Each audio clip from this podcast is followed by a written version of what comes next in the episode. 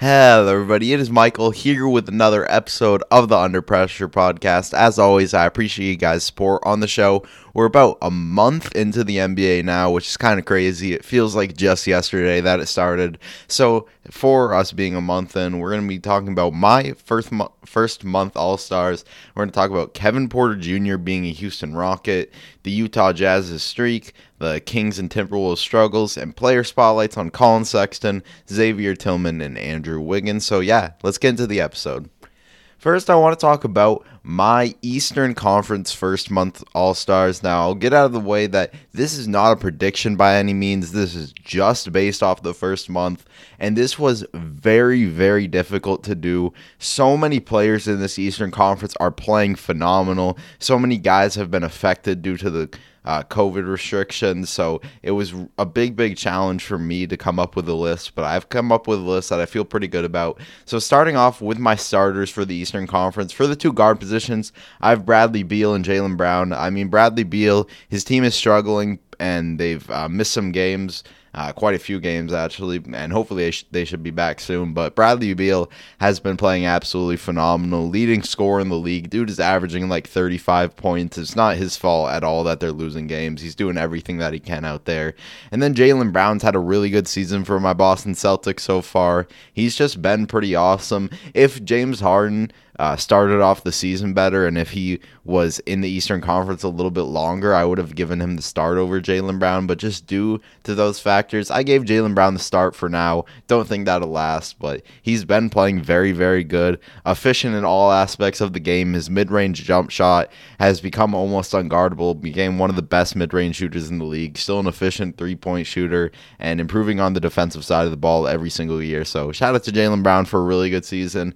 Uh, for the captain, I have Kevin Durant. I mean, Kevin Durant's just been playing some absolutely ridiculous basketball. It's just I talk about this every time I talk about KD, but it's so crazy that he could come off such a terrible injury in the Achilles injury and then just be basically the same, if not a better player. He has been killing it on the offensive side of the ball. He's been completely unguardable at this point in the season. Because, I mean, what are you supposed to do about a guy like Kevin Durant, who is basically a seven footer who has the handle of a guard and can literally shoot over anybody? And can shoot from anywhere. His playmaking's gotten better as well. Like he's just been absolutely incredible. Uh, I was definitely choosing between him and Joel Embiid for the starter, uh, for the captain for the Eastern Conference, but I gave it to Kevin Durant because he's just been so good so far. Uh, another starting four, we got Giannis. I mean, Giannis hasn't been like crazy this season, and the Bucks haven't been super super crazy either. But it's just kind of the typical season you'd expect out of Giannis. Uh, he's still playing very very well, averaging like 27 points, 10 rebounds, five assists. That's just the numbers you expect out of Giannis. Definitely need to see the free throws get better. That's been a really, really weird thing because if you look back to like 2017, he was shooting 77%, 2018, 76, and it's just gone down. And it's gone down pretty bad this season where he's shooting only 58%. So he's got to figure that out. But other than that, he's been playing very, very well. And then for the big, we got Joel Embiid. Joel Embiid has been absolutely awesome this season. Uh, in the most recent game with the Celtics, and uh, the 76ers, he just absolutely dominated, had a massive game. And yeah, he's just looked so locked in this season. And this is the thing about Joel Embiid. This is the frustrating thing is that Joel Embiid, when he's locked in like this, it's like, what are you supposed to do? How are you supposed to stop a guy who is this big as a seven footer, is 280 pounds, but also is this skilled? His footwork is just out of this world. It's ridiculous. His mid range jump shot has been amazing this year, and he's been killing it out of the pick and pop. His face up game has been really good. His three point shooting is the best percentage uh, he's ever shot in his career. Free throw shooting is the best. Like he's just been locked in on all aspects of the game and has been absolutely phenomenal. So I hope he can keep that up for sure. And then bench for the guards, I got James Harden and Malcolm Brogdon. Like I said about James Harden, he'll be the starter. It, it just comes down to a thing where he wasn't really playing that well with the Rockets early in the season. You could tell he was completely checked out, and that definitely affected his numbers a little bit. And he's still adjusting to Brooklyn. Still hasn't played many games there, so I have him on the bench for now definitely will get the start at some point. And then Malcolm Brogdon is a guy who's been playing very, very well. Him and Sabonis have both been playing like almost equal levels, I'd say, and they've definitely helped uh, the Pacers a lot and being one of the best teams in the NBA and definitely in the Eastern Conference. They've been up there the entire season so far. And he's going back to like the super efficient Malcolm Brogdon. I hope this can keep up because this kind of happened last year as well, where he started off really hot and then he uh, trailed off a little bit. But this year, averaging 22 and a half points, 7.3 assists uh, shooting over 40% from three, shooting about 90% from the line as well. He's just been awesome as a whole. Plays defense too. Like he is such a great player, and he's had such a great season so far. Uh, for the forwards, I got Jayson Tatum and Domantas Sabonis. Jayson Tatum is someone who's missed some games due uh, to COVID, but in the games he did play, Jayson Tatum was absolutely phenomenal, and I feel like people forget like how good he was in that. He he's been the best player on the Celtics. I know Jaylen Brown's been very good, and he has he's the starter for a reason. But J- Jayson Tatum has been absolutely phenomenal in the ten games he's played, shooting forty seven percent from the field, forty four percent from three, and basically eighty nine percent from the line. The dude is like a 50, 40, 90 guy while taking very difficult shots uh, almost a 27 point score, seven rebounds, about four assists. One of the best perimeter defenders in the NBA. He's been absolutely incredible. Domantas Sabonis, uh, like I said about him and Malcolm Brogdon, both of them have just been very, very good all season. Like Sabonis definitely isn't uh, the player that he was at the beginning of the season when he was putting up some ridiculous numbers, but he's still putting up very, very good numbers and has improved pretty uh, good from last season because he was already awesome last season, was already an all star guy, but he's averaging 22 points this season. The thing that stood out to me a lot because obviously we all knew about his ability to dominate inside. He's got such good touch, such good footwork, and a lot of times he just overpowers people. But it's his ability to shoot the three ball that's uh, impressed me the most. He's shooting the most attempts of his career. It's something that he was kind of known for in like OKC. He was uh, put in a weird role where he was more of a stretch big in his rookie season, but then uh, he kind of stopped taking threes and was much more of a dominant inside guy, but he's gone back to taking a lot more threes and he's shooting them well at 36%, getting to the line at a good rate, hitting his mid range shots, showing off that he's one of the best big men playmakers in the league, averaging 5.6 assists. I mean, Sabonis has just been awesome so far this season, and he definitely deserves deserves a ton of credit for why the Pacers have been so good. Uh, my next big is uh, Nikola Vucevic. Now, he's a guy who uh, is playing on a team that's not too great. I mean, they've been all right this season, but injuries have really killed them. And he's honestly been the only thing that's been able to keep that team afloat. He's been absolutely awesome this season, averaging 23 points, about 11 rebounds, three and a half assists, shooting the three ball 6.3 times per game, shooting 42.6%. Now, that isn't sustainable, but that's just absolutely incredible. He's just one of the better offensive big men in the league. He's kind of got the full package of everything you'd want with the ability to hit the mid range, hit the three in the pick and pop, but is also a really good post big man, solid playmaker as well. I mean, Vucevic has just been awesome this season, so he definitely deserves a nod. Um, my next player I have is Zach LaVine. Zach LaVine is a guy who definitely deserves a ton of recognition for how he's been playing so far. I don't really care that the Bulls haven't been great because they also haven't been that awful. And Zach LaVine has just been out of this world. Uh, if you thought he put up good numbers last year with the 25 and a half, then this year he's even better, 27 and a half points. Uh, and he's shooting so well, shooting almost 50% from the field, 39% from three, and 86% from the line. Another guy who's in that like 50, 40, 90 range which, considering the difficulty of shots he takes and just the offensive responsibility that he has, is so, so impressive. Has improved as a playmaker as well. Still isn't something that's great and is still something that needs work, but I do like to see it progressing every single season. And I really hope this can be Zach LaVine's first All Star year because he was pretty close last year, but just didn't make it. And the Bulls have been better, and he's been uh, better individually as well. So I think he absolutely deserves a nod. Uh, and then the last guy I have is Khris Middleton. Uh, Khris Middleton has been very good so far this season. Ho- hopefully this season he can actually hit that 50 40 90 came just so narrowly short of it last year. Shot 49.7% from the field and that killed him. But he's shooting 52% from the field this year 44% from 3 92% from the line averaging 5.7 assists as well.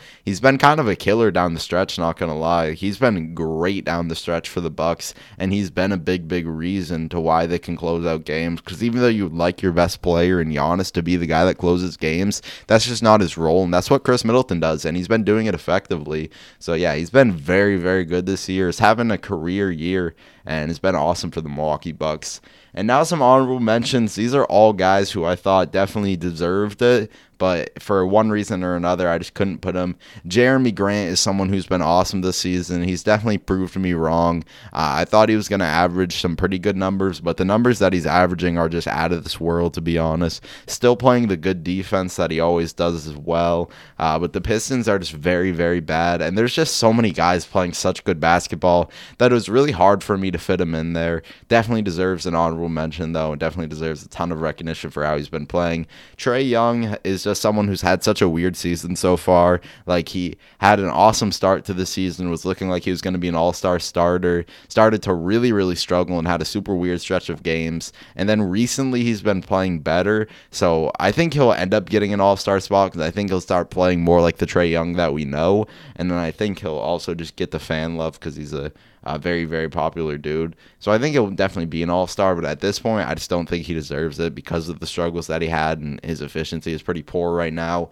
Collin Sexton is someone who's had an absolutely awesome season so far, but the issue is he missed some games with, I don't remember if it was COVID. I'm pretty sure it was an injury that he was dealing with, and that definitely hurt him in the race.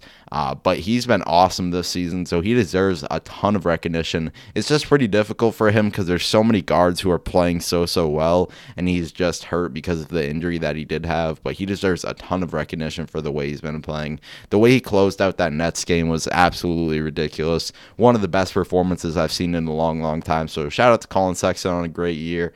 Uh, I definitely had to give Julius Randle some recognition. The Knicks have been pretty surprising. They've been a team that hasn't been like great by any means, but they've been one of the best defenses in the NBA, and their offense has really struggled. But Julius Randle is one of the only guys who can uh, really perform on the offensive side of the ball, and he's been uh, big for this team so far. He's been averaging 22 points. I mean, 11 rebounds, six assists. Like he's doing everything for them out there, being a big playmaker. He hasn't even been turning the ball over that much. Like three and a half turnovers isn't great, but for Julius Randle and for how much he's being asked to play make, that's honestly not bad. Shooting the three ball at a pretty good percentage as well. He's just been uh, playing some of the best basketball of his career, and it's not empty stats. He the Knicks are winning games, and he's a big reason for that.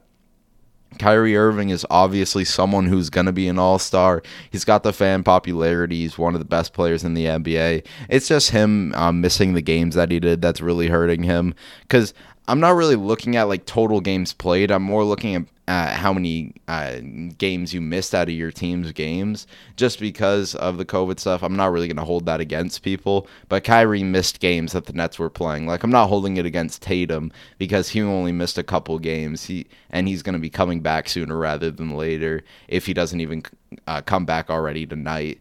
So yeah, Kyrie just missed too many games, but he's been playing great and he's gonna get a spot. Gordon Hayward is someone who I really wanted to give the nod because he's been awesome this season so far. Uh, he's been absolutely just amazing for the Hornets, and the Hornets haven't been too bad either. He's been not worth that max contract because it's a big contract, but he's been playing very, very well and showing why the Hornets should have gave him that contract. He's averaging 22 points, uh, doing the efficient Gordon Hayward things as always. I mean, he's just consistently one of the most efficient players in the NBA. He's only 0.7% away from the field goals uh, from being a 50 40 90 guy, and that's just kind of what he does. Great playmaker as well, solid defender, good rebounder. Like, Gordon Hayward is just such a well rounded player that could fit on literally any team, and he's been very, very good this season. Uh, Bam Adebayo is someone who it really hurt me not to give Bam Adebayo that nod just because he's had a pretty awesome season so far. He's really expanded his game, is looking a lot like a, Ke- a Kevin Garnett type of player. And with Kevin Garnett being my favorite player of all time, it's definitely cool to see. Like his face up game is so much better now. His handle is already so good and it's gotten better. And then his ability to just hit mid range jumpers uh, when he's facing up and uh, his improvement from the free throw line. He's still playmaking. Like he's doing everything that he did last year. It's just the only thing that really hurts him is that the Heat aren't playing too well, and there's just so many guys again in the Eastern Conference playing so well. So I think think he's definitely someone who could get the nod and probably will get the nod uh, as one of like the later guys. But for now, I just didn't put him in there. I think that he will start to turn things around. And I think that'll definitely help his case. But unfortunately, I couldn't put him in there. And then my last uh, honorable mention for the Eastern Conference is Andre Drummond. Andre Drummond has been very good so far this season. He's definitely going to have some of his minutes taken away now that Jarrett Allen's here, but he's been very, very good. Is averaging 18.8 points, 15 rebounds, and about three assists.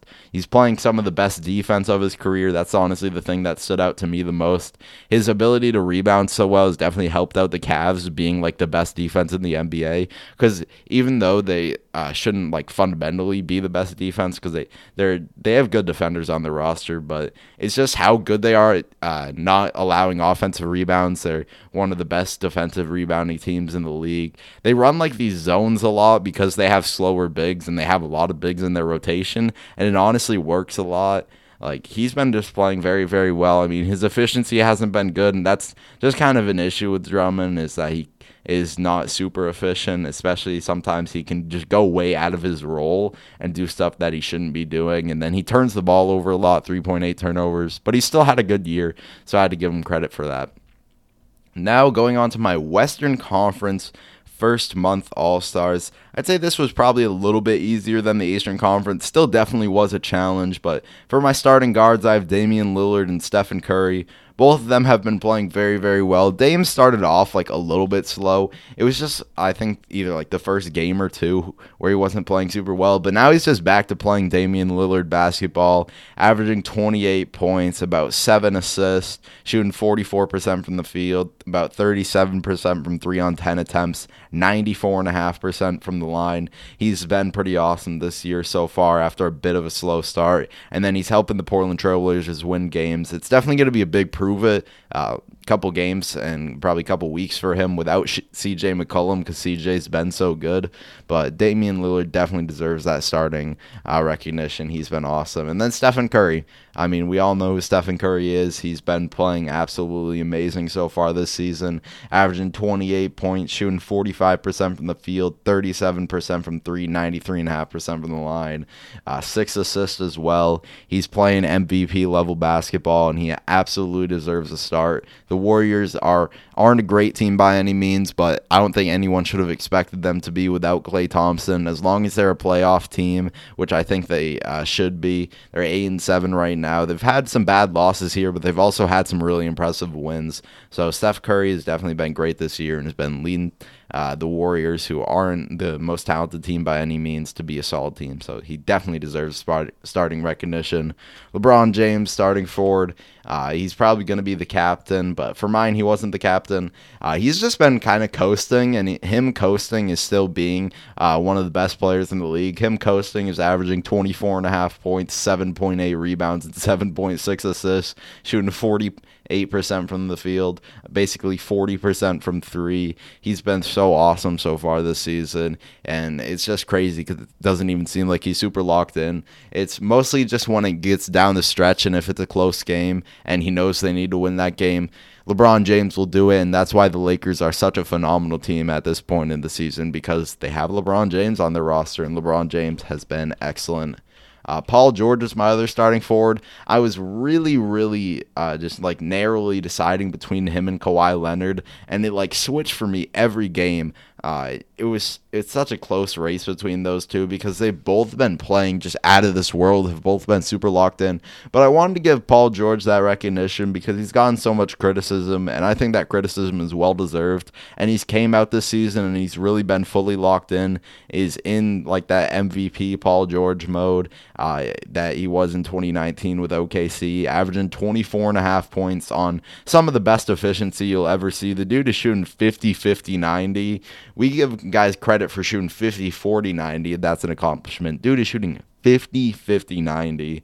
He's been absolutely incredible. His playmaking's been better as well. It's been something he's asked uh, been asked to do more, and he's been fulfilling in that. He's played more of like a point guard role, especially when they do that like triangle offense a little bit. Him and Kawhi have both been playmaking well, and then we all know he's one of the best wing defenders in the league. So got to give a ton of credit to Paul George on an awesome season, and that's why I wanted to give him the start.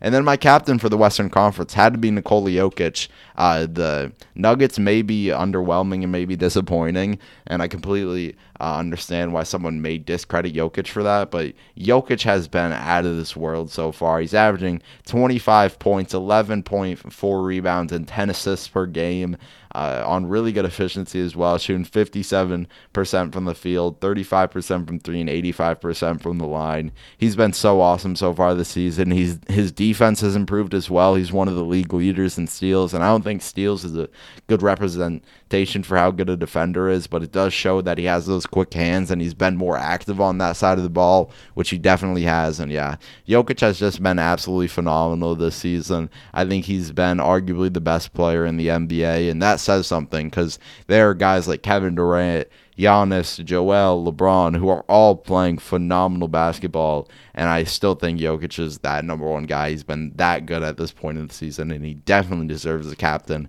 And obviously, he's the starter.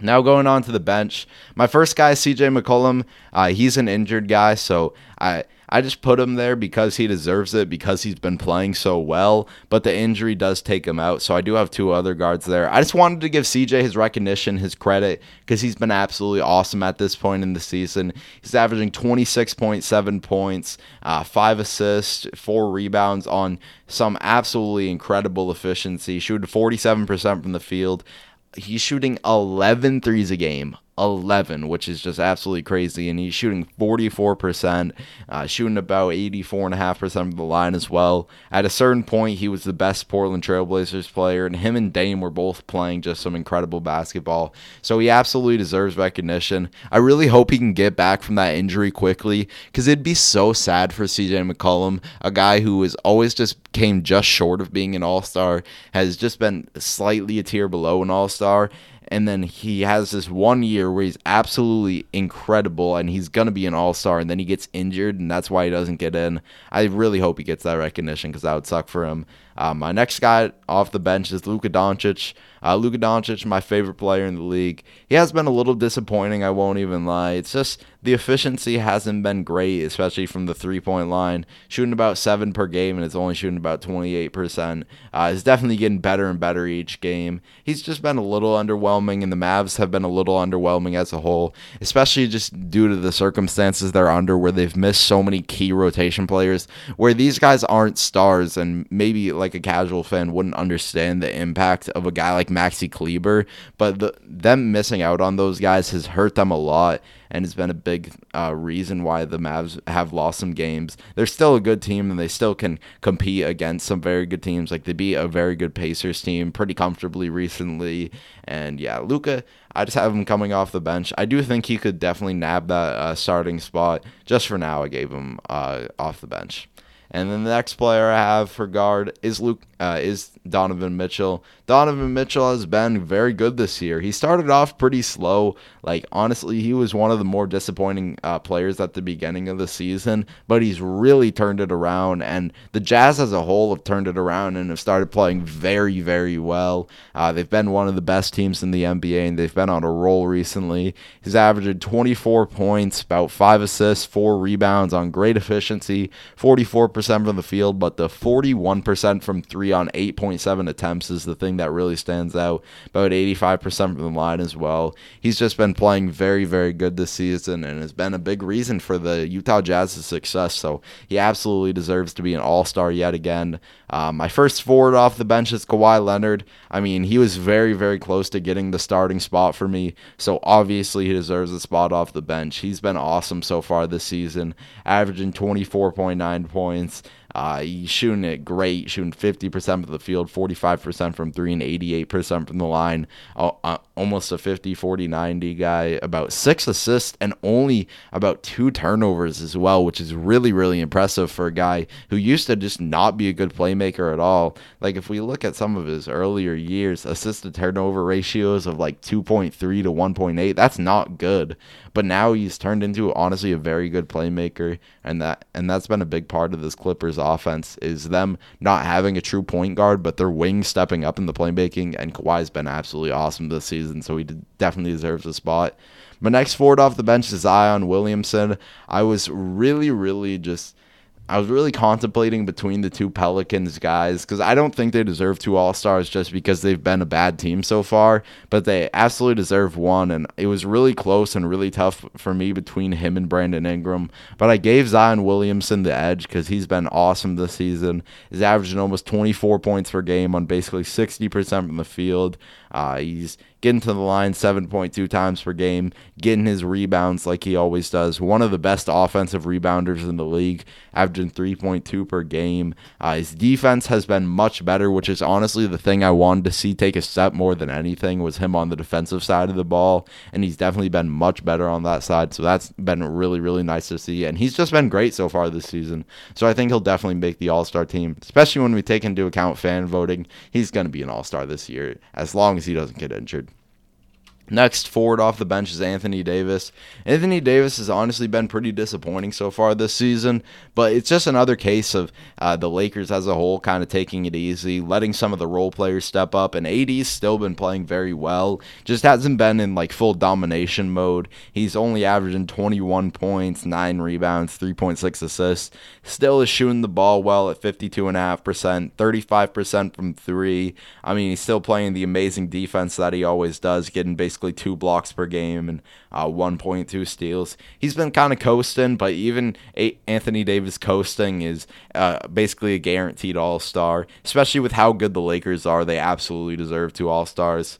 Um, my next guy off the bench is Devin Booker. Devin Booker's had a weird season at this point. Like he hasn't been great, but with how ver- with how good the Suns have been so far, they've been just super solid. Uh, I think they absolutely deserve an All Star. Uh, but it's been kind of just like a win by committee thing for them. Uh, Chris Paul hasn't been playing crazy. DeAndre Ayton hasn't been playing great either. Devin Booker hasn't been playing great, but Devin Booker's been playing well enough to be an all star, and the team's so good that, again, I think they deserve an all star.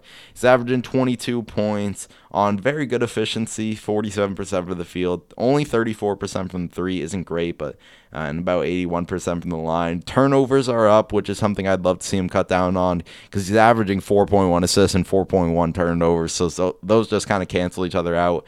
Again, I, he has been playing great, but I do expect him to turn things up a little bit, and they just absolutely deserve an all star for how good they've been.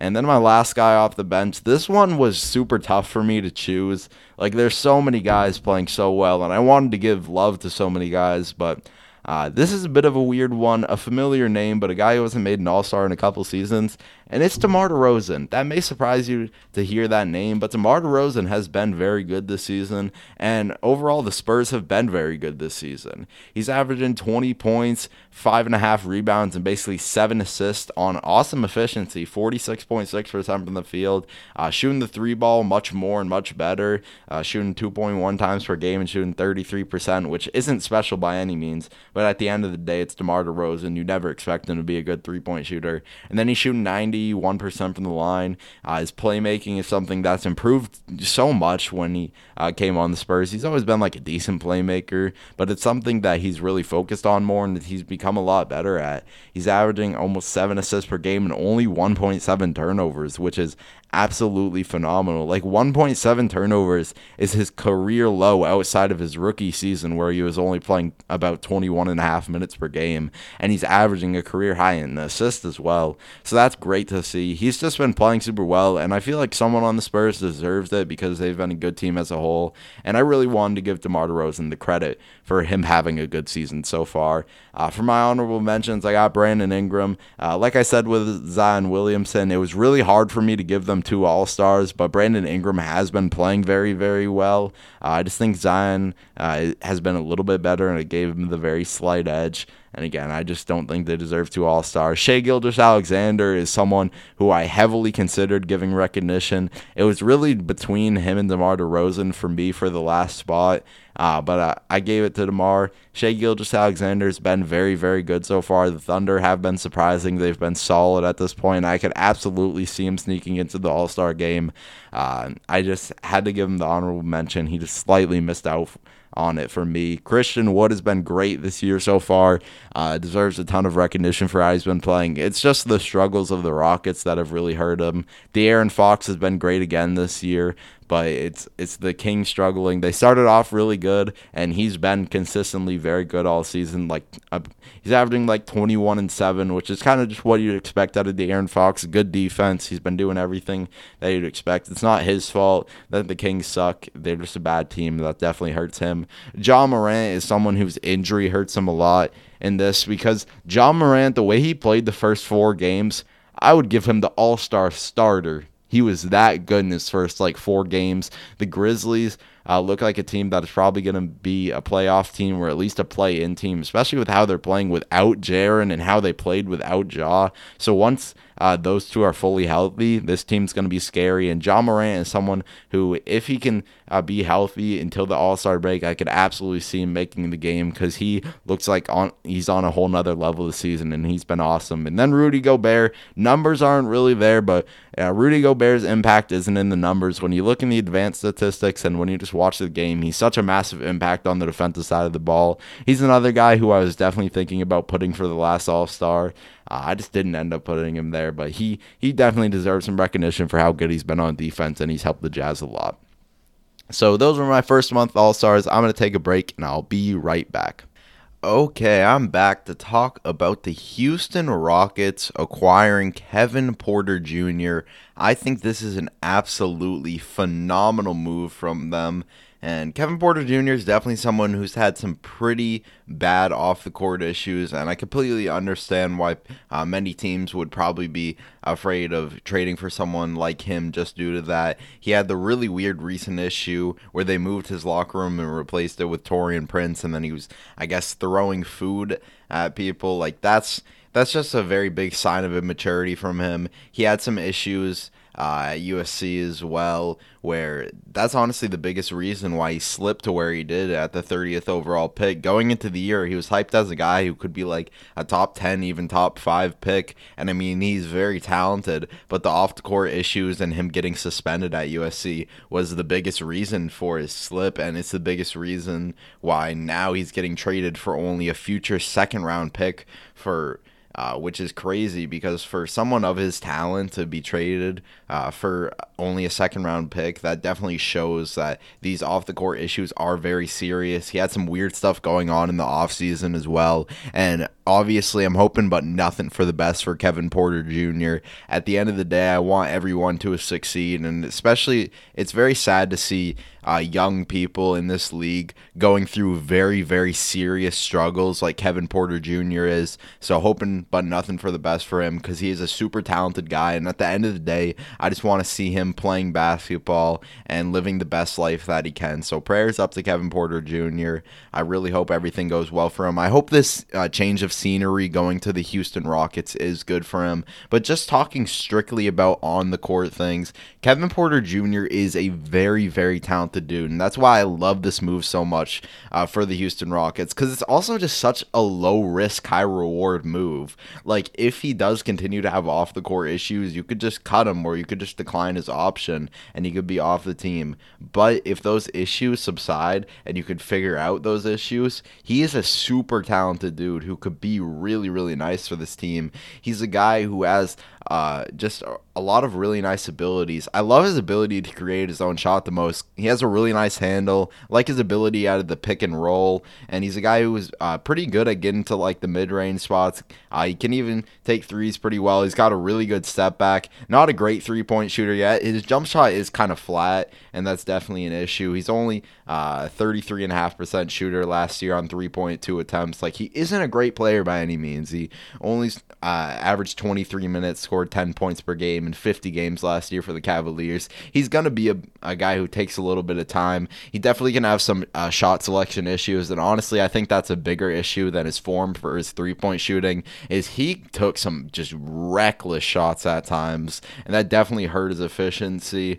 But even with that, he was still a solid enough three point shooter, and he does have the ability to hit those difficult shots at the end of the shot clock, which I do think is very important. Yeah, definitely needs to improve his playmaking and his vision as a whole isn't really great. He can get tunnel vision at times for sure. Uh, only 2.2 assists to 1.9 turnovers isn't great at all. But again, he just has a lot of talent and a lot of potential in there, and it's such a low risk, high reward move for a team like the Rockets, who's clearly going in more of a rebuilding uh, mode. Like they have solid players on their team, and I think they could be a competent squad this year. Um, but in the future, especially with all the picks that they gained for James Harden, I definitely think they can go in more of a direction of a youth movement. And you got a guy like Christian Wood alongside him. They got some nice younger players that they took swings on, and like a Kenyon Martin Jr., who's super athletic, uh, definitely has a lot of skill to develop, but that raw athleticism could uh, have him a spot in the NBA. Mason Jones, someone who is a pretty talented natural scorer, a guy who's amazing at getting to the free throw line. And if you're building this nice little young core of guys, guys you're just taking chances on, and they're all super low risk, high reward moves. They're second round picks, they're undrafted guys, and then you have all your first round picks going into the future, where hopefully you can swing and actually get a big time star player to put alongside Christian Wood, who already looks like an all star caliber player in this league. The Houston Rockets' future is looking a lot, lot brighter than you'd expect it to be after trading their franchise guy who they've had for so long and who's brought them so many great moments and playoff runs runs, playoff appearance, appearances. Things are looking up for the Houston Rockets now. And I think the acquisition of Kevin Porter Jr., guy who has a ton of talent, a ton of potential, and has just a ton of room to grow here, will be very good. Because even if he did stay in Cleveland and if he didn't have the off the court issues, he's a guy who is more of a guard with him being only 6'4, 203 pounds, not the best defender, doesn't have like a crazy long wingspan or anything. And then they already have such good guards there in Darius Garland and um, Collin Collin Sexton, obviously. So I like him being uh, him going to a place like Houston where he's going to have some more opportunity. Like they have some solid guards there, uh, like Victor Oladipo, but those guys aren't really there for the future, uh, especially in the like the next season. I think he's going to have a ton of room to just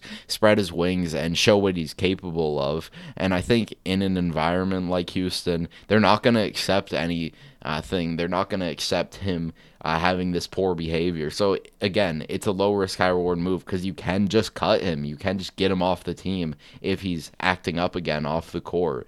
Uh, but if he's not, he can be a very good player for you, and that's why I just think this is such a good move for the Houston Rockets and could be really, really good for their future. You're only giving up a second round pick uh, for a guy who has a lot of potential. So I love this move for the Houston Rockets. Hope everything goes well for Kevin Porter Jr. and I hope he can emerge into like the 18 to 20 point per game score that I really think he can be because I think he's that talented and can be that good. Uh, just got to figure out all the off the court stuff.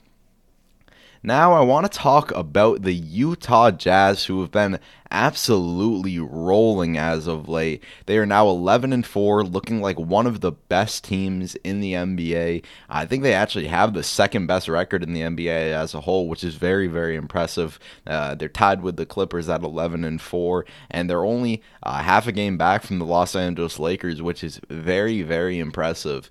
And what I've enjoyed so much about the Utah Jazz this uh, season and just how they've played so far, they're a team that I haven't talked about much, but I definitely think they deserve to be talked about. And it's that no one is like sh- doing anything that I could that I didn't really expect from this squad. Like no one's just having a super hot streak. Everybody's just kind of playing like I expected them to, and some people are even underperforming expectations, and they're still just hooping. Like the one guy you could definitely tell is probably a bit of an outlier for how well he's been playing so far is Jordan Clarkson, and that's just kind of the Jordan Clarkson experience. The dude is just super streaky, and he's gonna have moments where he's a six man of the year and he's just looking absolutely phenomenal. But he's also going to have moments where he's just uh, a negative player for your squad, where he's taking a ton of bad shots. It's kind of like the J.R. Smith type of effect. But when he's playing like the way he is now, where we're 15 games into the season and he's averaging 17.7 points on 48.5% from the field, basically 42% from three and 95.5% from the line, like that's awesome. He's been such a good spark off their bench, and he's been a big reason to their success. Is that they always have a reliable guy to come off their bench and just give them production and just bring such a nice spark to this team.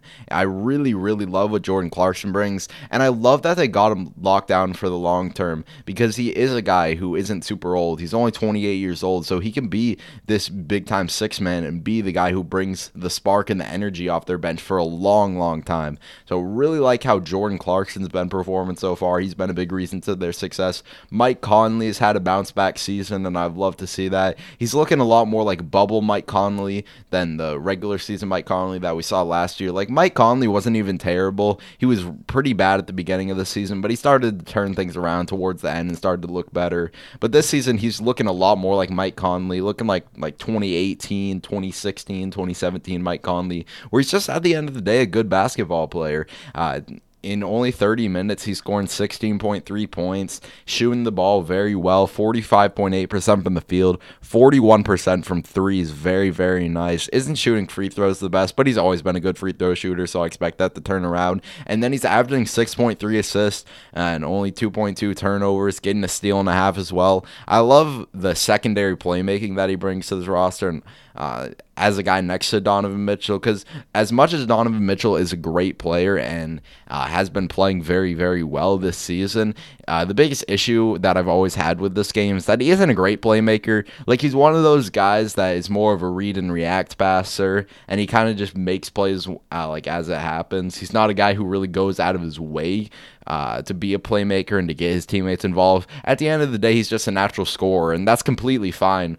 with that being his role because he's great at that, and that's what has uh, had him have such a good career so far. But Mike Conley is more of a guy that's an offensive initiator and more of a guy who likes to get teammates involved, a guy who works super well in the pick and roll and is really nice in there with Rudy Gobert, and then is a guy who also is a solid scorer. Like he's a very good three point shooter, has always been around a 37, 30 38 and even over 40% three point shooter throughout his career. And now that he is on the Utah Jazz with a guy like Donovan Mitchell with him, uh, he has more of off ball responsibilities, which I like quite a lot because uh, I don't really like Mike Conley being your main ball handler, especially at this point in his career. But again, him being a secondary playmaker and a, a secondary guy alongside Donovan Mitchell, I think they just both help each other quite a lot because it gives Mike Conley less responsibilities and then it gives Donovan Mitchell less responsibilities as a playmaker and just lets him thrive in his role. It doesn't have him going outside of who he is because as much as, as I would like to see Donovan Mitchell continue to improve as a playmaker,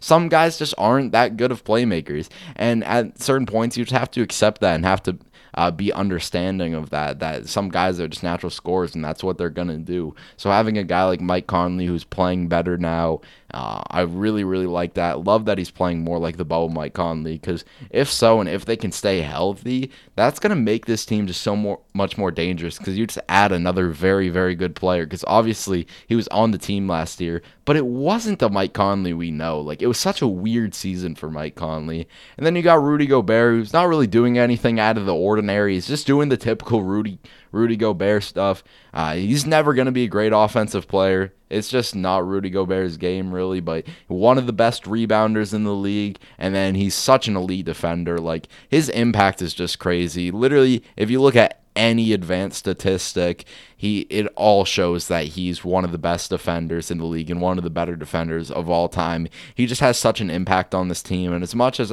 I was a little bit annoyed that they paid him so much just because I thought that contract was uh, too much for a guy like Rudy Gobert, uh, he's always going to be impactful and with Rudy Gobert your team is always going to win games. It may have a certain ceiling with paying him so high, but no matter what your team's going to be a playoff caliber team because Rudy Gobert is just that impactful on the defensive side of of the ball, and he, he seems really locked in. Like even last year, he was still great on the defensive side of the ball. Don't get me wrong, uh, by any means, but it seemed like at certain points, at least, he wasn't as locked in, and he wasn't he wasn't looking like defensive player of the year, Rudy Gobert, but he's really looked like defensive player of the year, Rudy Gobert again, averaging 2.8 blocks, and he's just been uh, phenomenal yet again for the Utah Jazz. Such just a consistently good player, and as much as his uh, value may not show in the box score at times. You, you just got to watch the of games to see his impact. And I'm sure Jazz fans who watch every single game closely understand that even more. And then Donovan Mitchell, he started off a little bit slow and it was having a weird season. It wasn't like a matter of him uh, looking slow or anything or looking like he was hurt. It was just a matter of him missing shots that he usually makes. Like he was getting to all his spots and stuff. He was just missing a lot of shots that it, typically Donovan Mitchell would make. So I wasn't super worried. But now that he is getting rolling and he is hitting his shots at a very uh, high rate, he had an awesome game last night. Uh, he's starting to play just super well, averaging 24 points, shooting the three ball very, very well, which I love to see. Always love to see uh, players up the volume and then up his percentage. Uh, 8.7 threes a game and shooting basically 41%. Shooting 85% from the line, about 44% from the field as a whole, and about 4.9 assists, 3.3 turnovers. Like he's just playing very well. It's nothing out of the ordinary for Donovan Mitchell. He hasn't taken like some big step, and I feel like some people are expecting Donovan Mitchell to take some big step, but at this point in his career, I just think this is who Donovan Mitchell is, and who Donovan Mitchell is is a very good player, an elite guard in this league, a top 20 uh, five player. He's phenomenal, and he deserves all the credit that he does get. Uh, it's very interesting to me, like the debate between who's the best player on this roster, because I think it's just all about what you value. Uh, in, in my personal opinion, I would give Donovan Mitchell the slight edge. Uh, and yeah, Donovan Mitchell's been very, very good ever since a bit of a slow start. And as a whole, this team, it wasn't like uh, necessarily a big time slow start. They just didn't start off great. They were just a cool team, kind of more what I expected out of them. Like, I don't really expect them to be necessarily a top three team because I just think there's other teams that are more talented than them, but I do still think they could be like a top five team because that's just who the Utah Jazz are. They're just so well rounded and they're so solid. The coaching on this roster, Quin Snyder needs more credit as one of the best coaches in the league. Like I feel like he never gets brought up as in the best coaches, but his defensive schemes are always on point and he always has this team, no matter who's on the roster, no matter what the town is looking like, he always has this team looking good. I like the addition that uh, they did with Derrick Favors coming off the bench. I just think he's a guy who fits this roster well as a very just solidified and solid veteran. He is a really good backup center. He's not really playing crazy minutes because obviously they have Rudy Gobert, but he's playing about 16 minutes a game, averaging like six points, six rebounds. He's honestly a really good rim protector. Like he's never averaged a crazy amount of blocks. Uh, I think 1.7 is his career high, but he's just a, a good job uh, at affecting shots and always being there. Uh, he is honestly one of the better backup centers in the league, and I feel like he doesn't get uh, the credit for that. Really, really like Derrick Favors, and then they just have their complementary guys like uh, a guy like Royce O'Neale isn't a great player by any means, and he's never going to be a great player, but you don't have to be. As long as you're a role player and you're playing your role well, then that's what matters. He's a guy who isn't some great three point shooter. Like, I feel like his percentage is a little bit uh, misleading because his percentages would make you think he's an elite three point shooter, but he basically just gets wide open three point shots in the corner and he hits them at a good enough rate. And then he's one of their better uh, perimeter defenders. He's a good rebounder as well. He just brings a lot of value. Uh, he's not a guy that I would necessarily love to have as a starter, but he can play starters minutes and he can do that well. Uh, Bojan has honestly been the guy who's disappointed me the most on this roster. Like he hasn't been terrible this year and he's starting to turn things around a little bit, but he hasn't just been the great player that he was last year. He was absolutely awesome in the 2020 season. I thought he was a top 50 player. I thought he was incredible. And I thought people were really underestimating how big of an impact he played in them not being able to win that Nugget series. With Bojan there, they absolutely would have won that Nugget series. But you can tell the wrist was definitely affecting him at times uh, during this season. But he's starting to turn things around again. He's still shooting six and a half threes and shooting about 38%, which is his real value as a floor spacer and just as an another offensive option for them. It's just overall his shooting hasn't been great, and he hasn't been as aggressive as he was last year. But I think he'll turn it around as he just gets more healthy. Because you have to consider this dude didn't play basketball for a long, long time. Joe Ingles is a guy who's just super consistent to come off this bench, a guy who's always going to shoot around 40% from three, and then is a really good playmaker who works super well in the pick and roll, solid defender, just has consistently been such a nice role player for this roster. Uh, really, really like what he brings, and I just like the whole dynamic of this roster. I still, again, don't think they're like an upper echelon team. They're just a team that I don't think has enough talent to ever be a championship team unless they make a pretty drastic move. But they're always going to be one of the better playoff teams because they just have such a good culture. Their coaching is so good, and they just have such a well-rounded, nice roster. So yeah, Utah Jazz have looked very, very good, especially as of late. Have won seven games in a row and are looking like one of the better teams in the Western Conference. Next team I want to talk about is a team that is struggling quite significantly, and it is the Minnesota Timberwolves. It looks like there's going to be another rough season for the Minnesota Timberwolves. And it's honestly just sad because a lot of this is out of their control. And because Karl-Anthony Town has missed a lot of time like they're three and ten. Karl-Anthony Towns has barely played, and again, that's not his fault. He hurt his wrist, and then he recently got COVID. It's super unfortunate everything that's happened to him. Obviously, prayers up to Karl-Anthony Towns because no one wants to go what he's had to go through with all the things that happened to his family, and now he got it as well. Like that's just absolutely awful. Hoping but nothing for the best for him. But just strictly talking basketball wise, this team is a mess yet again. Uh, without Karl-Anthony Towns, they've had to rely on guys who I like, but shouldn't be starters in this league. A guy like Naz Reid is, again, a player I like quite a lot pretty good three point shooter for a big man. I was so surprised he went undrafted because I thought he was a pretty solid player in, college, and he's honestly been nice this season. But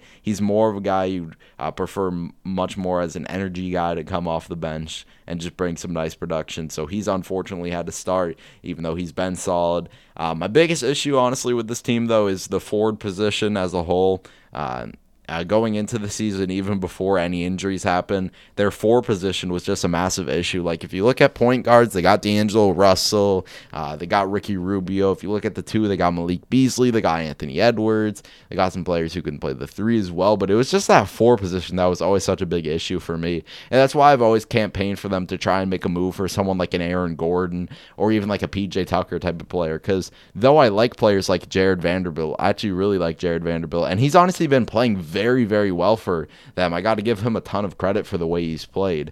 It, he's still not a player that you want to be playing uh, starter minutes at times. He's a guy who is just much better to come off the bench and maybe play like 10 minutes a game, bring you some good energy, and then get out because he is a guy who has limited abilities. He can't shoot the ball really at all. Not a good three point shooter, not a good free throw shooter. Uh, and he just brings most of his value as a as a guy who brings energy, as a guy who rebounds, runs in transition, all that stuff. So he's unfortunately had to play more minutes than you'd want him to. And then you just have other guys playing more minutes than you'd want to as well. Like Juancho Hernangomez. I like Juancho Hernangomez. He's another guy who you just prefer off the bench. And he's another guy who's been playing well. Like some of these guys have been stepping up for them. Uh, I, I do like some of the rookies on this roster, even though they're just not really ready to play big minutes. Like I really like Jaden McDaniels, and I think if Jaden McDaniels can develop, he can actually fix their four problem because he's a super lanky and long dude who has the ability to really hit shots off the dribble, does have a tendency to take some just really bad shots at times, can get lost on the defensive side of the ball, and isn't a really good playmaker. But I think with development and with time, he can be a really nice player. D'Angelo Russell's just been kind of playing D'Angelo Russell basketball. What you what you'd expect out of him? 21 points, about five and a half to six assists. He's been nice this season, shooting over 40% from three. This isn't on him at all, but he's just been asked to do quite a lot considering they've been missing KAT for so long. Malik Beasley's been awesome so far this year. Malik Beasley someone who I really, really like. Uh, it is weird that they paid him just considering Anthony Edwards being there, but he's shown why he should have got paid with him shooting uh, about 38% from three, uh, 43.5% from the field and 88% from the line, averaging 19.2 points per game. He's a really, really nice player, and he's just such a good scorer. Like, he's a player who uh, didn't really get a fair opportunity in Denver just due to all the depth that they have, but now that he's been getting more opportunity, he's been hooping. Anthony Edwards is. Um, just a really weird player because he's someone who you can tell has the talent and he shows the flashes, but he's also just been super inefficient. And this is honestly just what I expected out of Anthony Edwards. Like he's one of those number one picks who I really didn't have high expectations for at all. If you look back at like my draft content, I don't even remember where I had him on my big board. I had him behind LaMelo. Uh, I had him behind Onyeka Okongwu. I think I had him I think I may have had him fourth, fifth. Like I was never super high on Anthony Edwards, and that's kind of what made this draft. This draft is Anthony Edwards being the number one pick, and he's shooting only 36% from the field and 27.5% from three. He reminds me a lot of like Dion Waiters at times. He can just be a shot chucker and take a lot of poor shots that he simply isn't capable of hitting at a high clip yet, and he's gonna be another guy who just takes who needs time. And the issue with this roster is a lot of these guys need time. They need development, but I honestly just don't think they really like should be uh, waiting on these guys to develop because they have their pick going to the Golden State Warriors. They need to keep Karl-Anthony Towns happy, and when a guy like Jarrett Culver is uh, struggling at times and still can't really shoot the three ball at all, still can't shoot free throws to save his life. That's another issue. There's just a lot of internal issues with the roster. I mean, if we look at just statistics, uh, they're 25th in points per game, which was going to be the only thing, thing that saved them was them being an electric offense. And then they're 27th in opponents' points per game, which we obviously expected them to be uh, pretty poor uh, defense, just considering the personnel that they have on this roster. Basically, all their stats are not looking good. They're losing by like 9.4 points per game. They completely choked the game against the Orlando Magic. That was that was a disaster that they lost that game. They had a big, big lead, and Cole Anthony hit the game winner. I mean, cre- all the credit in the world to Cole Anthony for hitting that game winner. That was absolutely incredible, and all the credit in the world for Evan Fournier having a good game, Vucevic having a good game. But at the end of the day, they should have won that game. They had a very significant lead, but this team just can't really close out games because they, at the end of the day, they don't have the talent in the roster. I really don't like the forward positions on this team, and now that Karl-Anthony Towns is out, it's really exposing just the internal issues with this roster. Like, even though I like Josh Okogie, he's a really good defender, the dude is shooting 16.7% from three, and he's your starting three at a lot of times. This roster is just is just struggling, and they're they're a disaster again. And with them having a top three protected pick, at this point, I would just uh, give Karl-Anthony Towns as much time as possible to come back and then Uh, at this point, you may have to just tank out this season yet again, which is disappointing. It's disappointing as hell because this this was a season where you weren't really like obviously you hope to make the playoffs every single year, but you it wasn't super realistic that they were going to be a playoff team. But you'd hope they maybe be a 12 seed, a 10th seed, like a play-in team or a team that's at least fighting for the play-in. But they've just been a disaster. They're three and 10, and they're the worst team in their conference. They're uh, just above the Pistons for being the worst team in the league as a whole. It's another disaster of a season for them. And it's so sad because every single year I'm like, okay, it, this could be the year that the Timberwolves are good. And then it's just another year where things go wrong, players get injured, and then they're just disappointing again. And I mean, they're going to have to hope that they really nailed in the draft if they even have their pick. Because again, it's top three protected to Golden State. And that's what worries me so much is that if their pick lands at four and they don't have their pick, then there's other than making like a big trade, what are you supposed to do with this roster really? There's just very clear internal issues with this roster, but you've also spent so much money on the roster. Like Anthony Edwards is the number one pick, so he's going to be getting paid some pretty good money. D'Angelo Russell's on a max contract.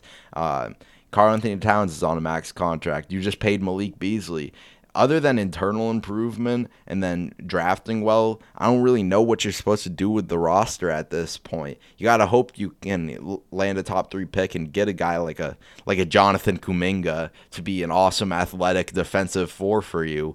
Or I really don't know where the direction of this roster is going. I'm super worried about the future of the Minnesota Timberwolves cuz I just think it's only a matter of time before Karl-Anthony Towns is done and he's upset and he's ready to leave the team and he's going to be the next like NBA superstar who gets traded.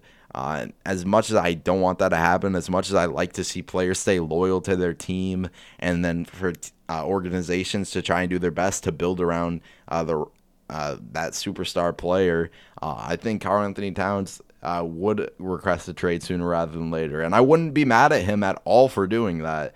I'd be happy for him getting out of this terrible organization that the Minnesota Timberwolves are. And it looks like another just completely lost season for them. Very, very sad stuff from them.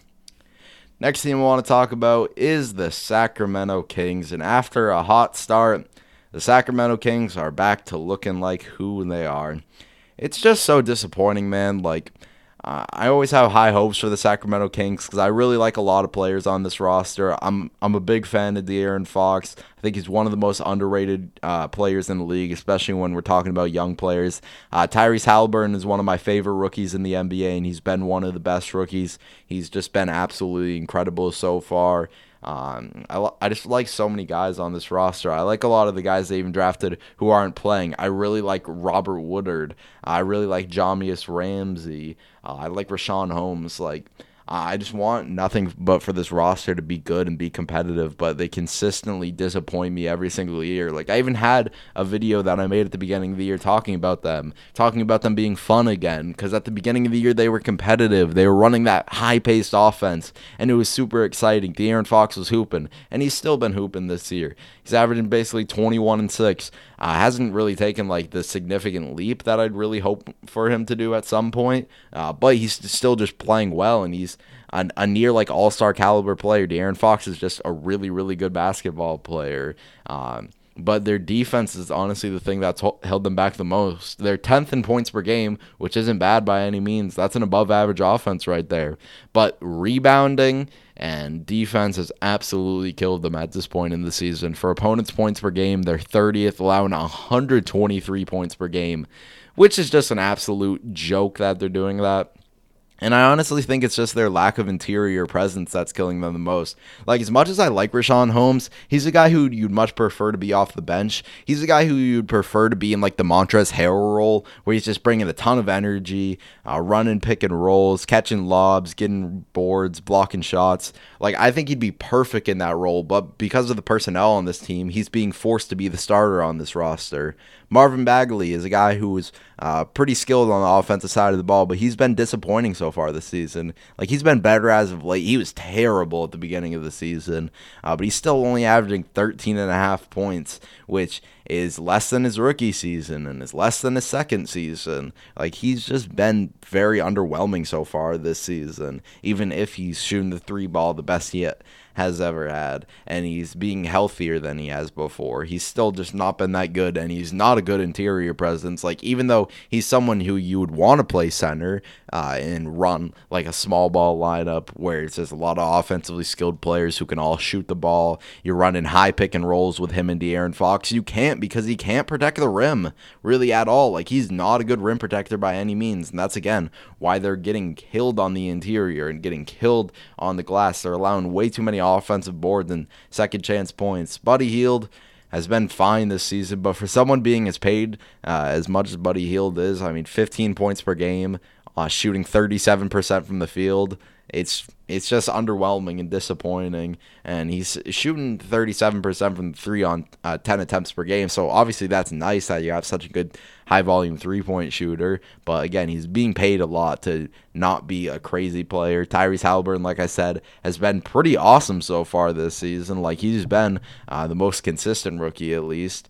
Uh, LaMelo has had his moments, and I think he's uh, definitely climbing up for being officially the best rookie. But so far, Tyrese Haliburton has been so good, and that's what you'd expect out of Tyrese Haliburton. He's a guy who came into the league being very, very ready, and that's what I loved about Tyrese. Is for me, he was just uh, the the most sure prospect out of like the top guys in this class. Him and Onyeka Okongwu, I was most confident in those guys just being above average and good players and Tyrese has done that pretty immediately with him being a very good three-point shooter. His form may be awkward as hell, but but it goes in. He's a great defender, just super high IQ off the ball. Uh, he's so good at getting in passing lanes, rotates super well, knows when to help at the right times. I just love his basketball IQ. He's honestly one of the smartest rookies I've seen in a long, long time. And before we know it, I think Buddy Hield will be out of there, and him and De'Aaron will be starting in that backcourt. And I think that'll definitely be nice for them. But until they get a true interior presence who is a good rebounder and then a good shot blocker,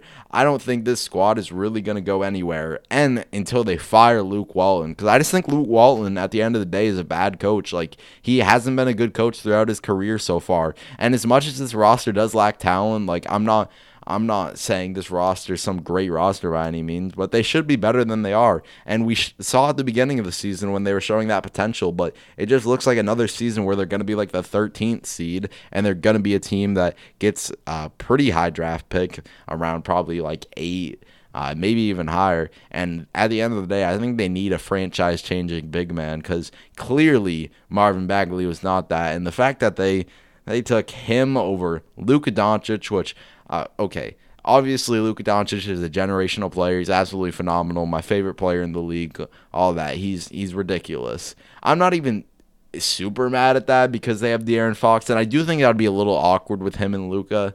But you took Marvin Bagley over Jaren Jackson Jr., who could play like the Marvin Bagley role that you want him to, but a million times better because uh, Jaren Jackson Jr. is a way better defender and a way better offensive player too, and just a way better basketball player as a whole. And even he has some similar health concerns to Marvin Bagley, so you can't even really talk about the health when it comes to that. Like Jaren Jackson Jr. is a guy who can guard basically one through five, can block shots on the interior, is one of the best big man shooters in the league, has a great handle and can blow past uh, other slower big men, has really good touch around the basket. Like Jaren Jackson Jr. is the complete big man that you wanted the league, and he passed up on him for Marvin Bagley, who is a good offensive player, bad defender, and isn't even a good enough offensive player for that to really stand out that much. Like if you look at all the advanced stuff for Marvin Bagley, it's it's ugly, man. It is ugly.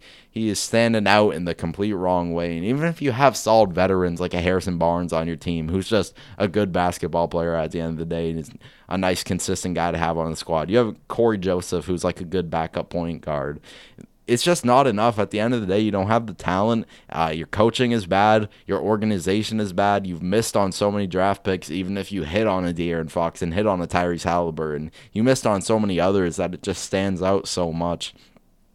And then you gave up on a guy uh, like a Harry Giles who could have been a good big man for you. You just let him go for literally nothing when he had so much potential and he had so much talent because you guys weren't playing him at all. Even though you needed an interior presence, you needed a big man. You still weren't playing uh, him. You were playing a guy like Nemanja Bjelica, who I like a lot, but you were playing him at the small ball five. As much as that has a high ceiling on the offensive side of the ball, on defense, that's going to get absolutely cooked. I just don't understand what the Kings are doing. They're disappointing again and they look like a disaster yet again. It's just this constant cycle of you hope for the Kings to be a good team and then they're just not. Like they had that one year where they were the ninth seed and we all thought everything was finally going to turn around for Sacramento. And then they had last year, which was disappointing as hell. De'Aaron Fox was injured at times. Marvin Bagley barely played the entire season. Like this team just consistently finds a way to disappoint me. And at this point, I'm not even going to ever have any expectations until they get their stuff figured out because this team is just a mess. Uh, yet again, the 13th seed in the Western Conference, and they're they're wasting a great player's career in De'Aaron Fox already. And with how the NBA works, I don't care that De'Aaron Fox just signed a big extension uh, with how this league works with player empowerment and player movement, if De'Aaron Fox sees them struggle for a couple more years, he's gonna ask out. That's just how the NBA works at this point. So they got to get their stuff figured out if they want to keep their franchise guy in De'Aaron Fox and if they want to start winning some basketball games finally. Because we can't just keep going through this perpetual cycle of them being a bad team and then getting uh, a good pick, but them somehow messing up the pick, or them being a fine team and them not getting a great pick. And even if they have their gems like a De'Aaron Fox and like a Tyrese Haliburton, there's so many misses that come along with that that your team just never gets anywhere. And again, you're just stuck in this perpetual cycle. And yeah, the Kings are a mess yet again. Now, getting into some player spotlights for guys who have really stood out to me this season. First, starting off with Collin Sexton. I have to just be completely honest. I was 100% completely wrong about Collin Sexton. And that this is what is important about being a podcaster and having a platform. You got to admit when you're wrong and you got to just accept that and move on from it. I, at the beginning of the season, said Collin Sexton was an empty stats guy. I said I would take Darius Garland over them, and I said the Cleveland Cavaliers should have traded Collin Sexton. And I've I stood on that. I felt pretty confident about that. But Collin Sexton has completely moved uh, proved me wrong. And first, getting into why I thought he was an empty stats guy, it's not even that the Cavs were just losing games, because I think that argument of just you're on a losing team and putting up numbers and then you're immediately an empty stats guy, I think that's stupid. I've never called Trae Young an empty stats guy. I've never called Devin Booker an empty stats guy. Uh, the thing that made me more think that Collin was an empty stats guy was that he would always have like uh, a good first half of the season, but it wasn't special. He was just a solid player, uh, and especially in his uh, second season, he he was cool. He didn't really take the leap that we all uh, would hope he did. And then in the second half of the season, where teams are starting to tank, their team is starting to tank as well. They don't really care as much. A lot of teams are loosening up as more guys are just playing for seeding than anything. He would put up crazy numbers. He would be shooting the three ball super well, and he'd go on like a hot streak, and everybody would say he needs to get more recognition. I, I just always thought that was kind of kind of fake and uh, that those numbers were empty. But now this season, at the beginning of the season, with the Cleveland Cavaliers winning games, Collin Sexton has been absolutely incredible and has been one of the best players in the league as a whole. Collin Sexton has been out of this world, and I got to give him so much credit for proving me wrong. Now, do I think some of this stuff is going to cool down? Absolutely. Shooting 50% from three on 4.7 attempts per game when you're not like an amazing shooter, you're just a pretty good shooter, is is very hard to keep sustainable. 27 points, I think he could be a very high uh, volume scorer, but I don't think 27 points is super realistic because that's like the elite of the elite scores, but I still think he could be like a 25 point per game scorer. And this is why he's his game as a whole has just improved so much. Like you can tell he put in the work in the offseason. Going into the league, I was concerned about his shooting. I thought it was something that could definitely develop, uh, but I thought he was a guy who uh, was never going to be like a great shooter by any means, but he's clearly worked super hard to become a very good shooter. Now, in his rookie season, he shot 40%. Uh, it was only on 3.6 attempts per game, and it was again the thing of him shooting really well at the end of the year, but not shooting super great at the beginning of this season. And then he kind of did the same thing his second year, but now he's starting off guns blazing. Uh, his ability to hit them off the dribble is just so impressive now, especially if you watched that Brooklyn Nets game. That was that was one of the most incredible performances I've ever seen. Uh, in that second overtime, he absolutely just took over.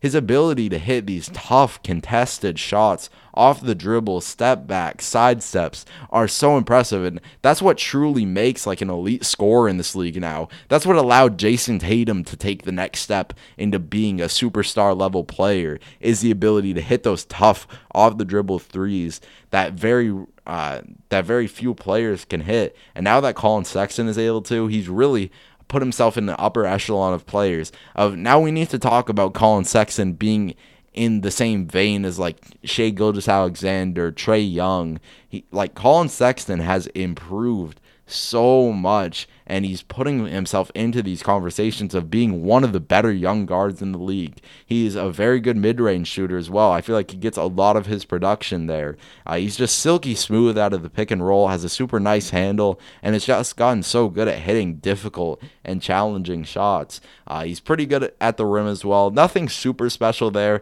Uh, that's more limited just due to him being a 6'1", 190 pound guy, but he with his good handle, with his ability out of the pick and roll, and with him being as fast as he he is, he still can get to the basket and finish at a pretty good rate. He's gone to the line 4.9 times per game, which I always love to see people get into the line more and more every year. Um, playmaking isn't great and that's the thing that's criticized most about him. But at this point in his career and at this point with the construction of the cleveland cavaliers roster with darius garland taking a taking a step as a playmaker i don't really care about him not being a great playmaker. Like obviously you want every player to be the best player that they can be and you'd love for Collin sexton to be an awesome playmaker. But if that's just not who he is and that's not his role then he shouldn't have to be forced into trying to be a playmaker. If he is a shooting guard even though you don't really like seeing a 6-1 shooting guard, you just have to play him in the role that uh, fits him the most, which is an electric and explosive scorer. And that's what the Cleveland Cavaliers have done this season. Like Darius Garland has still been a good scorer. He's been awesome this year as well, but he's taken on more of the responsibility of being the main playmaker, and it works. And then when you got guys around him who can defend very well, because he isn't a great defender by any means, like he puts an effort, but he's just pretty small, and sometimes the effort cannot be there.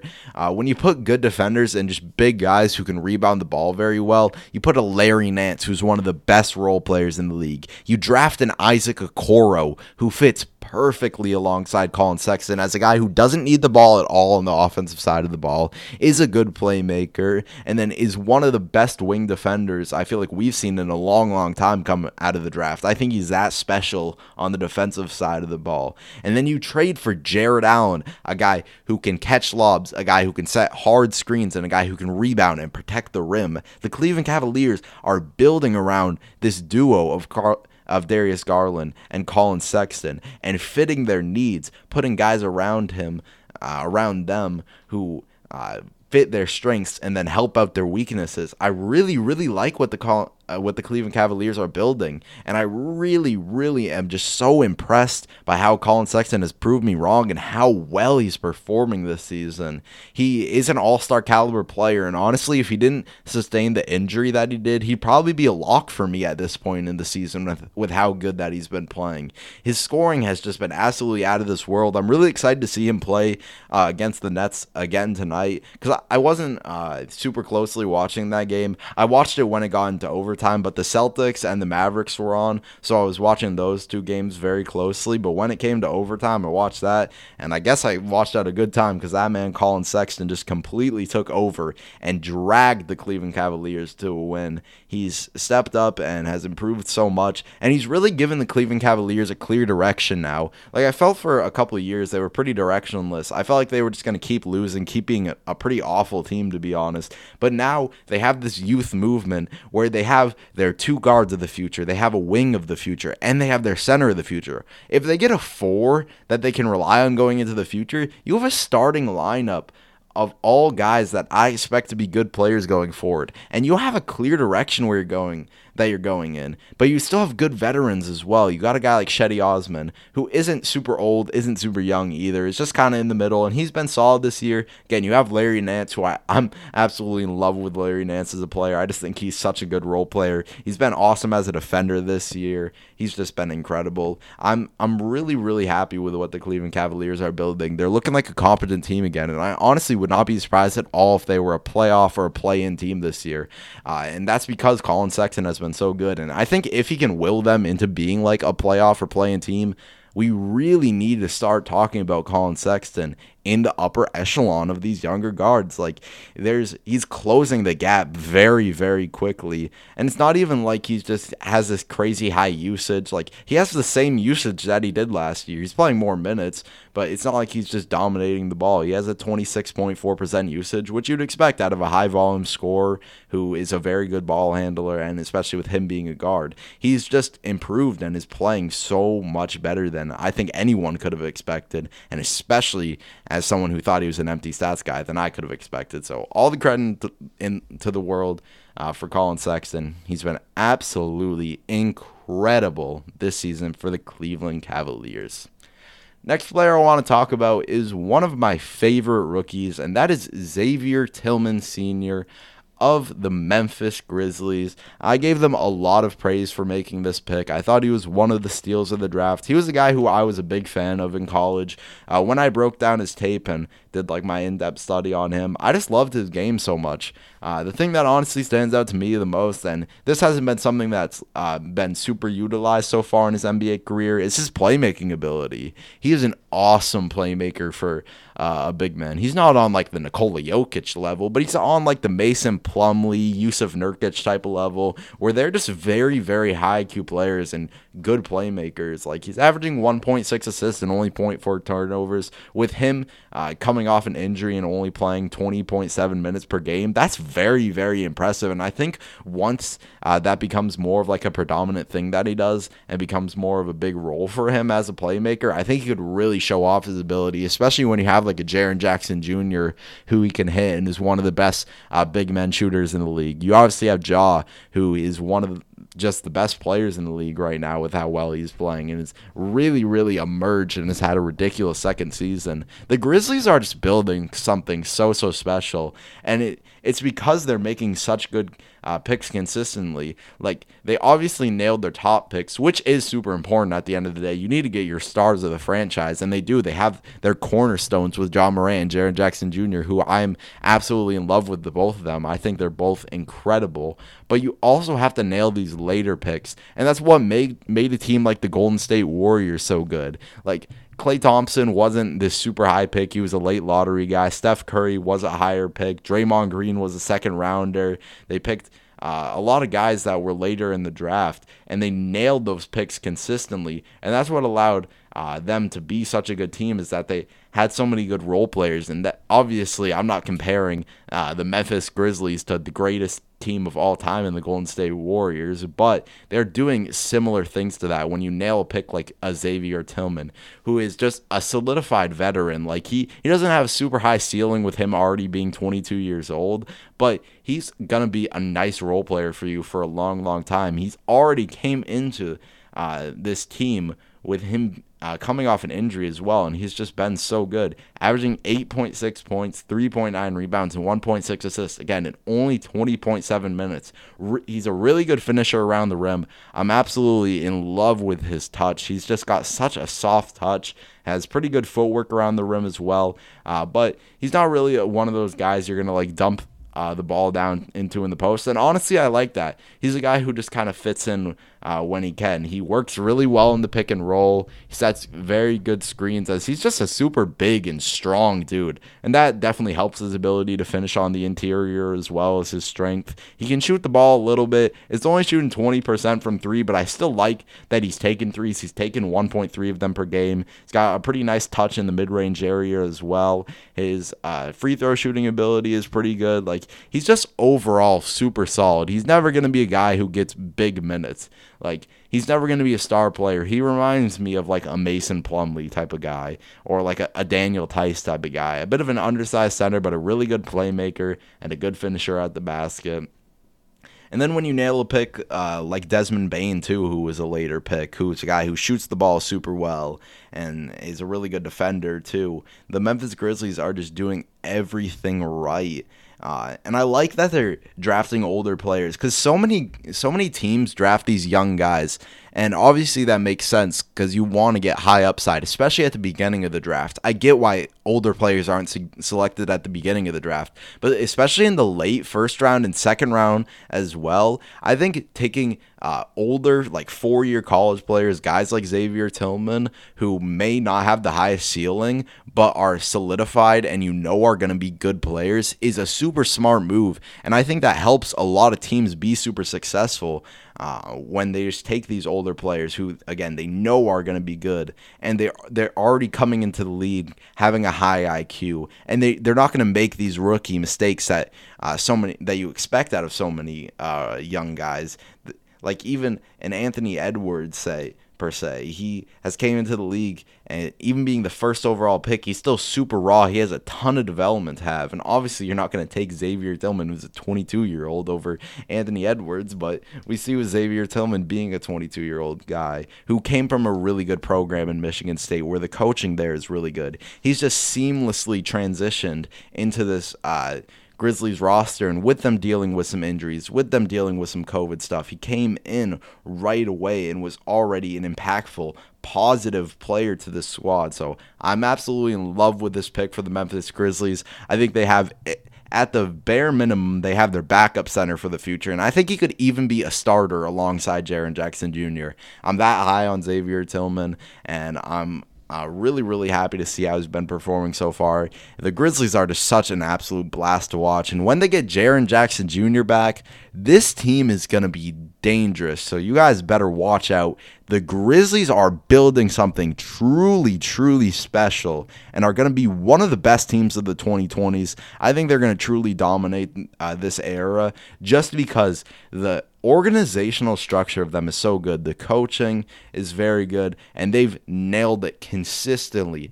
Every single pick, they are killing it, and Xavier Tillman is just the next the next example of that. An absolute steal for the Memphis Grizzlies.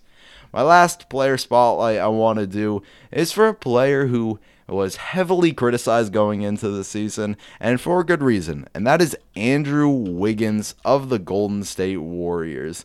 We all know about Andrew Wiggins, the number one pick, uh, Maple Jordan, the guy who was getting comparisons to Kobe Bryant, Tracy McGrady, LeBron James. Like, he was uh, one of the most hyped guys we've ever seen. And honestly, for the amount of hype that he got, he was a disappointment.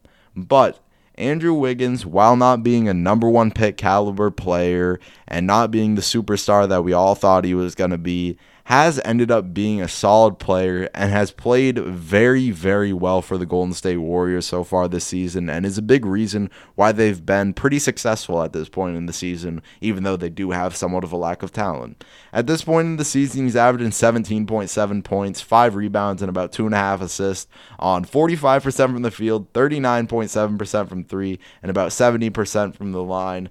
Uh, I really like his ability to shoot the 3 ball. He's been asked to do a, a lot more like uh, a lot less creating, uh, which I, I, really enjoy because uh, earlier in his career, especially like um, in 2020 with the Minnesota Timberwolves before he got traded to the Warriors, he was doing a lot of off the dribble threes, and he just simply isn't a good enough three point shooter uh, to really. Uh, make up for the difficulty of shots he was taking. So now that most of his shots uh, from the three point line are coming in the corner off a catch. It's made things so much easier for him. And now he's a 39.7% three point shooter on about 5.2 attempts per game. That is a very, very good percentage. I, I don't need Andrew Wiggins to be this guy who is creating a ton of shots off the dribble. And I honestly don't want him to be that guy because I think he's now thriving in the role of being a guy who's just asked to do less.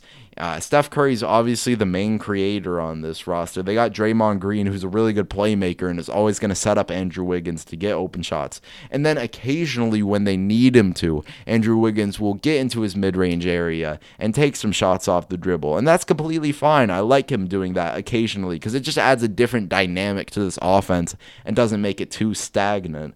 And even though at, at certain points in the season he's definitely struggled adapting to the Warrior system because it is very, very complex. Like uh, Steve Kerr runs a very interesting offense uh, that definitely takes high IQ players, but Andrew Wiggins, game by game, is adapting to it more and more and just fits in this system very, very well. But honestly, the thing that stood out to me more than anything, because I expected him to be a solid offensive player, I expected him to get more catch and shoot opportunities and shoot the ball well. Didn't expect him to shoot basically 40%. That's very, very good, and I give him all the credit in the world for clearly improving his ability to shoot the three ball. It's the defense that has stood out to me more than anything because Andrew Wiggins, uh, the thing that disappointed me the most was him on the defensive side of the ball because uh, going into the league, he was praised as being an elite defender, but his offense was going to take time. And it's been the exact opposite throughout his career. He's been a pretty good offensive player, but his defense was so disappointing. He just never really showed the effort, ne- never really showed the IQ. But now that he's being coached up by a guy like Draymond Green, who's not going to take uh, him taking plays off, and now that he's being uh, in a really good organization with a good coach in Steve Kerr, he's clearly improved so much on the defensive side of the ball, and he's finally showing the capability that we all knew he had. He's just putting in a lot more effort because he's always had the physical tools. I mean, the dude is six seven, pretty strong, long wingspan. Like he has all the uh, prototypical uh, abilities that you'd want out of a good defender, but at the end of the day, effort is so important on the defensive side of the ball. So now that he has people that will really hold him accountable for being a good defender, he is showing that he can do that. He's averaging a block and a half per game, uh, about 0.4 steals as well. And though those are never really good to uh, look at when you're judging a defender, it's just steals and blocks, because I mean so many guys have averaged a large amount of blocks and large amount of steals, but aren't good defenders. But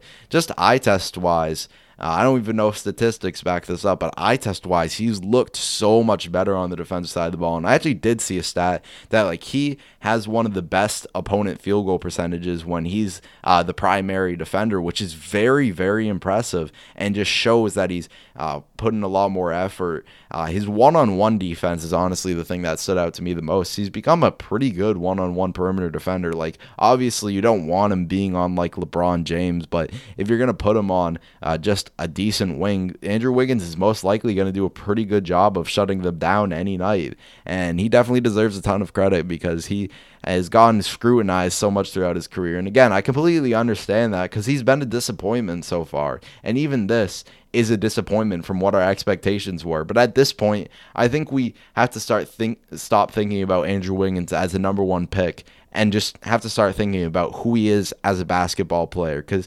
constantly having these expectations that are just unrealistic isn't fair to Andrew Wiggins. We should just expect him to play his role well, and he's doing this on a team that's winning games too. So I've been very impressed by Andrew Wiggins. He, he isn't a number one pick, but he's a solid basketball player who's helping the Golden State Warriors win games, and he's been a nice guy to have alongside Steph Curry. So very, very impressed by Andrew Wiggins at this point in the season. Wanted to give him player spotlight, and I really wanted to give him some recognition for how he's doing so far for the Golden State Warriors. That has been the episode of the Under Pressure Podcast. It's Ben Michael. Peace out.